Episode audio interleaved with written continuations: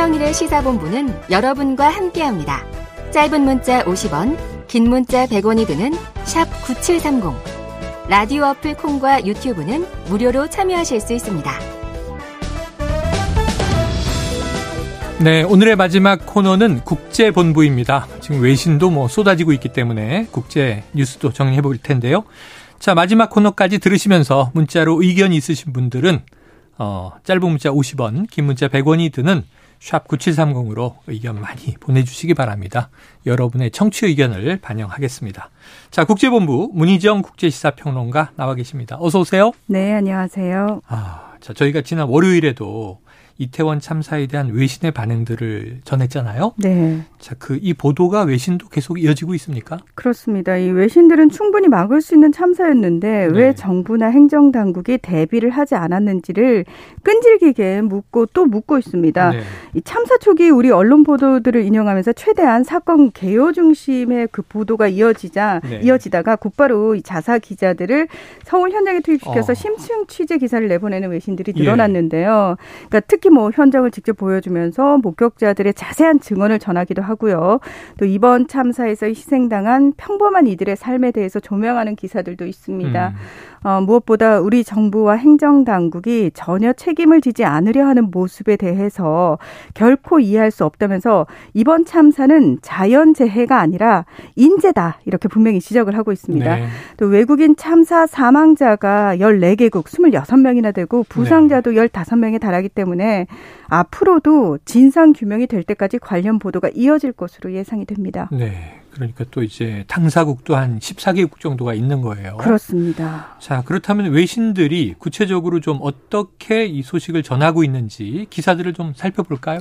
네, 이 외신들은 실시간으로 쏟아지는 우리 정부와 행정당국의 면피성 발언이나 음. 또 속속 밝혀지는 당시 행정적 미비점들에 대해서도 꽤 구체적으로 전하면서 비판을 하고 있는데요. 네. 워싱턴포스트는 참사 이틀 전 용산구는 코로나십구 예방과 거리 청결, 식당 안전점검, 마약류 사용 가능성 단속 등이 담긴 안전대책을 공개했다. 네. 하지만 십만 명의 군중을 통제할 준비나 관리의 필요성은 전혀 느끼지 못했다. 이런 네, 비판을 했고요. 네.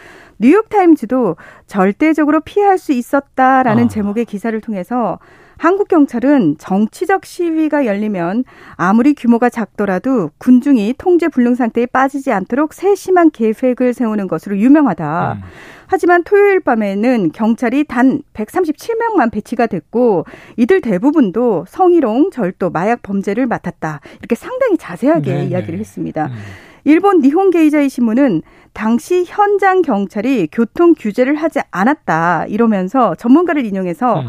일방 통행 규제 등 사전 준비 필요성과 사고 위험성을 얕잡아봤을 가능성이 있다 네. 이렇게 꼬집기도 했습니다. 아유, 여러 나라의 외신들이 너무 날카롭게 그 문제점들을 콕콕 지적을 하고 있네요. 네. 이 몇 개의 기사만 지금 대략적으로 이제 정리해 주셨지만 부실 대응을 질타하는 논조라는 걸 뭐 우리가 쉽게 이해할 수 있습니다. 이 책임 소재와 관련해서도 상당히 좀 신랄한 비판들이 담겨 있는 것 같아요. 네, 맞습니다. 미국 씨엔엔 방송에 출연한 재난관리 전문가는 행정당국이 사람들을 대피시킬 수 있도록 실시간으로 군중 규모를 모니터링해야 할 책임이 있다. 이렇게 분명히 지적을 했고요. 네. 또 뉴욕타임즈는 어, 진짜 그 좀 신랄한 비판들이 네네. 외신에서 많이 나오는데 뭐라고 음. 얘기를 하냐면 오세훈 서울시장을 포함해서 관계자들이 항상 한국을 더 안전하게 만들겠다. 이런 식의 말만 하고서는 음. 정작 원인에 대해서는 정확하게 거론하지 않는다. 그리고 이상민 행정안전부 장관 등 정부 당국자들이 막을 수 없는 사고였다라는 아. 취지로 발언한 것도 절대 이해할 수 없다. 이렇게 비판을 네. 했습니다. 네. 특히 뉴욕타임즈가 지난 일 일 공식 트윗에 이태원에서 숨진 수많은 사람들에 대해 어떤 한국 정부 기관도 전적인 책임을 지려고 하지 않는다. 군중 통제 전문가는 이번 재난에 대해 명백히 피할 수 있었다고 말했다는 글을 올리기도 했습니다. 네. 심지어 일본의 극우 언론이라고 하죠. 산케이 신문도 음. 사고 전날에도 인파에 밀려 사람들이 넘어지는 사고 목격 정보가 인터넷에 올라왔지만 행정당국의 통행 규제 강화 등은 논의되지 않은 것으로 알려졌다면서 당국의 무대응을 꼬집었습니다. 네, 자 이번 참사의 책임자로 또 윤석열 대통령을 직접 거론하면서 비판하는 보도들도 있었다면서요? 그렇습니다. 이 블룸버그 통신은 현재 상황을 서울의 비극이다 이렇게 규정을 하면서 네. 지난 이천십사 년 세월호 참사에 대한 미흡한 대처로 박근혜 대통령의 지지율이 급락하고 당시 총리가 사임한 사실을 지적하면서 이 정부에서도 같은 일이 벌어질 수 있다 이렇게 경고를 음. 했습니다. 이태원 참사에 대한 사후 대처가 윤 대통령의 정치적 리더십을 보여주는 기회가 될지 아니면 윤 정권의 무능함을 강화시킬지 주목할 필요가 있음을 지적을 했는데요. 네.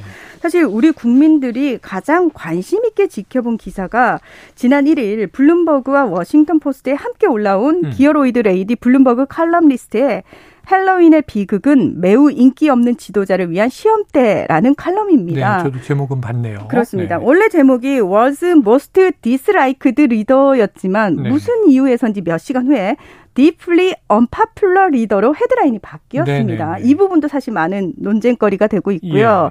예. 자, 내용이 그거예요. 그러니까 박근혜 전 대통령의 세월호 참사 대응에 대해서 일곱 시간 미스터리를 비롯해서 어떤 문제들이 있었는지 정말 조목조목 따진 후에 윤 대통령의 이태원 참사를 연결시켜서 왜 미리 대비하지 못했는지 참사 후 이상민 장관을 비롯해 관계자들의 해명이 과연 적절했는지를 물으면서 향후 대처를 어떻게 하느냐에 따라서 윤 대통령의 정치적 미래가 결정될 것이다 이렇게 일침을 했습니다. 음. 그리고 이 칼럼니스트가 일본과 한국을 굉장히 아우르는 아시아 담당 분석가거든요. 네. 그래서 일본의 사례도 사실 들고 있습니다. 네네. 이천일 년에 미국 핵 잠수함이 고등학생들을 태운 일본 어선을 들이받아서 네 명이 숨졌거든요. 네. 근데 당시 지지율이 낮았던 모리요시로 일본 총리가 사고 소식을 듣고도 골프를 계속 쳤어요. 아. 그래서 그 부분과 관련해서 크게 비난을 받았고 결국 두 달이 지나기 전에 사퇴를 했다. 이런 네. 사례도 들기도 했습니다. 그래요. 자, 그런데 이제 우리나라 못지않게 전 세계에서는 여러 가지 사고가 일어나다 보니까 또 큰 비극을 맞이한 나라가 있습니다. 인도에서는 또 다리 붕괴 사고로 많은 사람들이 사망했군요. 네, 지난달 삼십 일 오후 여섯 시 삼십 분쯤 인도 서부 구자라트주 모비 지역의 현수교가 붕괴를 한 건데요. 음. 뭐 지금까지 백사십 명이 넘는 사람들이 사망을 하고 강으로 추락한 수백 명의 사람들이 다치거나 실종된 상태입니다. 네. 이 사고가 난 다리는 길이 이백삼십삼 미터, 폭 일 점 이오 미터의 보행자 전용으로 음. 영국 식민지 시대인 천팔백팔십 년에 개통된 낡은 다리라고 합니다. 오래됐네요. 예. 근데 사고가 나기 바로 사 일 전에 칠 개월간의 보수 공사를 끝내고 재개장이 됐다고 해요. 아하. 근데 당시 이제 힌두교 최대 축제이자 인도의 가장 큰 명절인 디왈리 축제를 즐기기 위해서 네. 약 오백 명의 사람들이 다리 위로 몰려들었다고 하는데 음. 이게 평소에 버틸 수 있는 하중이 백이십오 명 정도거든요. 아.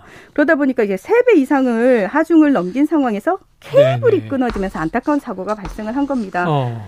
특히 어린이와 여성, 뭐 노인들 많이 희생당했고요. 지금 인도 정부가 보트와 드론 등의 장비를 동원해서 군 병력까지 투입하면서 실종자 수색을 하고 있습니다.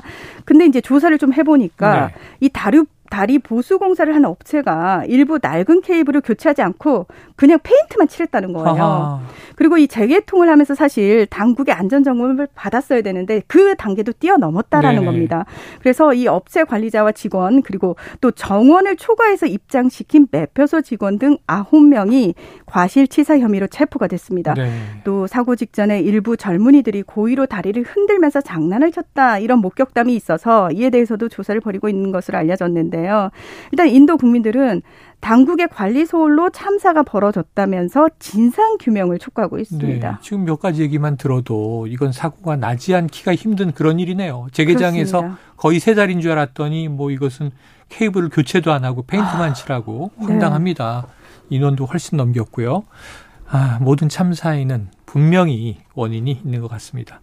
자, 총선이 있었던 이스라엘, 이 극우 세력과 연대한 베냐민 네타냐후 전 총리, 네. 이 세력이 또 승리를 했어요. 음. 이것을 두고 중동 정세에 미칠 파장이 상당할 것이다. 이런 관측이 나오네요. 자, 이스라엘 의회는 백이십 명 의석수를 가지고 있는데요. 네네. 이스라엘이 굉장히 정당이 많습니다. 그런데 어느 한 정당도 과반 이상을 획득한 정당이 없다 보니까 유력 정당이 없더라고요. 예, 항상 항상 연립정부를 구성을 네, 하거든요. 네. 자, 이 베냐민 네타냐후 총리가 이스라엘에서 최장수 총리거든요. 맞아요. 십오 년 이 개월을 하고 일 년 네. 육 개월 전에 이제 물러난 사람인데. 그리고 바뀌었죠. 그렇습니다.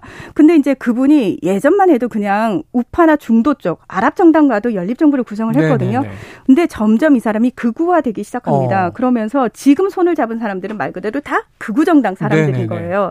자, 그렇게 되니까 지금 그 팔십오 퍼센트 개표가 됐는데 백이십 석 중에서 육십오 석을 차지했다고 하거든요. 네. 이 극우 연합이. 예. 자, 이렇게 되면은 어, 극우의 사람들이 내각에 많이 들어오게 될 것이고 네네. 팔레스타인과 지금 대립을 하고 있는 관계에서 예. 이 극우 쪽은 팔레스타인 몰아내야 된다 쪽이거든요. 그렇죠, 그렇죠. 근데 미국은 사실 이스라엘에 지원을 하면서 민주당 정부의 요구 사항은 팔레스타인과 공존하는 거거든요. 네네. 두 국가 해법이라고 음, 얘기를 하죠. 음. 근데 이 극우 쪽에서 그걸 받아들일 생각이 없다라는 겁니다. 자, 이렇게 이렇게 되면 중동의 상황도 굉장히 위험해지지만 사실은 네. 미국으로부터의 지원도 사실은 관계가 어색해지면서 네. 경색될 상황이 생길 수 있다. 이런 우려들이 벌써부터 아, 나오고 있는 거죠. 지켜봐야 되겠지만 이게 일단 승리로 끝나면은 네타냐후가 다시 총리가 다시 되겠네요. 다시 총리가 되는 거죠. 아이고. 어떻게 될지 지켜보도록 하겠습니다. 참 팔레스타인의 평화 이게 쉽지 않은 것 같습니다. 자, 이번에는 중국 소식 가보죠. 이 아이폰을 생산하는 폭스콘 공장. 이 유명하죠. 네. 이름도 예. 귀에 익숙한데 이 노동자들이 대거 탈출을 했다. 이게 무슨 얘기입니까? 그러니까 중국의 정저우에 폭스콘 공장이 있는데 여기서 저도 이번에 알았는데 네. 세계 아이폰의 칠십 퍼센트를 생산을 하고 네네. 있대요. 그래서 삼십만 명의 노동자들이 일을 하고 있는데 음. 지난 십구 일부터 왜 중국 같은 경우에는 제로 코로나 정책이라고 그래서 확진자 한 명만 발생을 해도 그 지역을 다 봉쇄를 하잖아요. 하고 핵산 검사 모두 다 하고. 네. 그렇습니다. 예, 정저우시를 봉쇄를 하면서 음. 그래도 폭스콘 공장은 노동자들이 밖으로 나오지 않는 조건으로 네. 그러니까 일명 폐쇄루프입니다. 출퇴근 금지하면서 무조건 안에서 먹고 자고 생산을 할 수 있게 내버려뒀는데 음. 안에서도 이제 코로나십구 확진자가 나온 거예요. 아. 근데 거기에 대해서 어떤 대책도 안 나왔을 뿐만 아니라 심지어 안에 있는 노동자들을 위한 물과 음식물 같은 것도 한없이 부족했다라는 어. 겁니다.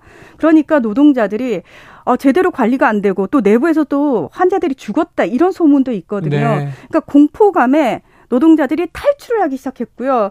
왜 거기가 봉쇄되면서 대중교통이 끊기잖아요. 네. 그러니까 또 이 사람들이 수십 킬로미터를 뭐 수십 시간씩 걸어가지고 가고 있는 그런 상황이 된 겁니다. 네. 지금 문제가 좀 커지니까 중국 정부가 폭스콘 공장마저도 지금 봉쇄를 했고요. 음. 어, 생산도 전면 중단한 상태입니다. 이야, 이게 웬일입니까? 이십일 세기에 첨단 기기, 스마트폰을 생산하는 그 세계의 칠십 퍼센트를 공급하는 아이폰 공장에서 이런 근데 이 사건을 놓고도 네. 어, 이제 아이폰 그 생산 좀 차질이 있는 거 아니야? 이런 얘기가 나오는 게 되게 가슴이 아팠어요. 사람이 먼저죠. 그러니까요. 아이고, 참 예. 답답한 그런 마음이네요. 세계적으로 참 여러 가지 안타까운 일들이 많습니다. 오늘 국제본부 여기서 정리하죠. 자, 지금까지 문희정 국제시사 평론가였습니다. 고맙습니다. 네, 고맙습니다.